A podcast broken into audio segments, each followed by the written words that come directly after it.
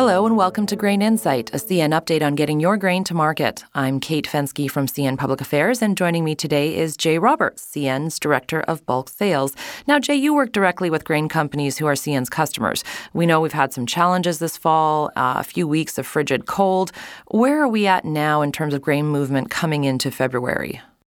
Well, Kate, yes, we have had to deal with some challenging operating conditions, including some harsh early winter weather across our network that is impacting our performance. However, we have been and we're still meeting all of our customers' orders under contract. Although we have not been able to meet all of the spot orders, we are running a, a larger program at approximately 4,500 carloads per week versus our normal maximum winter supply chain capacity of 4,000 carloads per week. Having said that, we have still moved 11.6 million metric tons of grain crop year to date, and this is only 2% less than the prior three year average. It's interesting to note that at the same time, Vancouver terminals have unloaded a record number of carloads this year as our customers have prioritized this gateway. While we still have several weeks of what may be challenging winter weather, we are bringing on additional leased locomotives and qualifying new train conductors to help move our customers' demand. CN just announced its fourth quarter results, and with that, some major investments to help increase capacity in the coming months and years. What can you tell us about that? Well, Kate, our growth continues to outpace a strengthening economy. We expect to see continued volume growth not only in Canadian grain, but across a number of our sectors, and that's great for our economy. In 2018 alone, we are adding more train crews and increasing our capital program to a record $3.2 billion as we invest in both locomotives and build additional network capacity. In fact, it's interesting to note that CN is the only Class 1 railway purchasing locomotives, and we've put in one of the biggest orders from GE Transportation since 2014.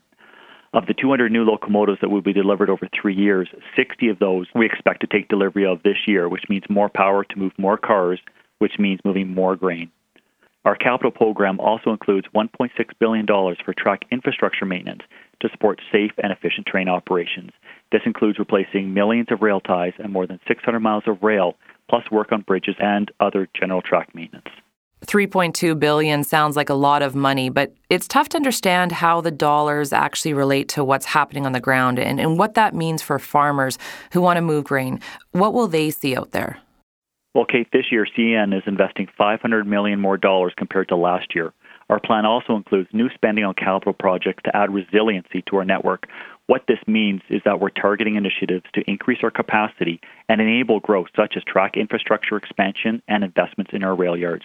Simply put, for Canadian farmers, this means more network capacity for us to move more grain to either export destinations or domestic destinations for our farmers. Jay, can you tell us what we'll see in Western Canada specifically that will help with grain movement? Sure, Kate. Some major capacity investments include double track and siding extensions in the West Coast to Chicago corridors. And that's really key for us because these are our lanes where we not only haul the greatest volumes, but the majority of our grain.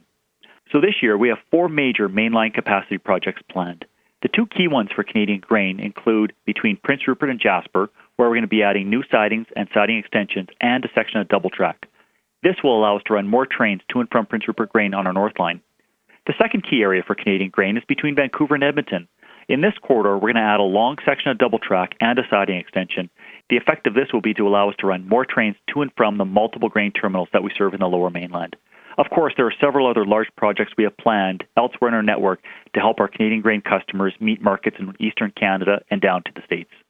Now, these projects will take place as soon as weather conditions are favorable. Um, and while we should see some short term improvements with the locomotives and the crews, the benefits on capacity from these projects really will be seen in the second half of the year. Jay, what does this all mean for the producer?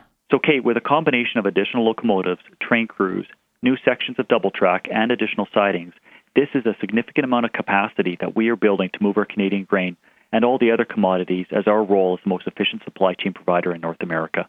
And of course, we're also anxious to hear from the federal government with respect to their National Trade Corridors Fund. As mentioned earlier, many of our customers are directing more of their grain to Vancouver terminals. Therefore, we need government funding to improve the Common Rail Corridor to take grain to Vancouver's North Shore. That could make all the difference. Thanks for your time, Jay, and thanks for listening to Grain Insight, an update from CN.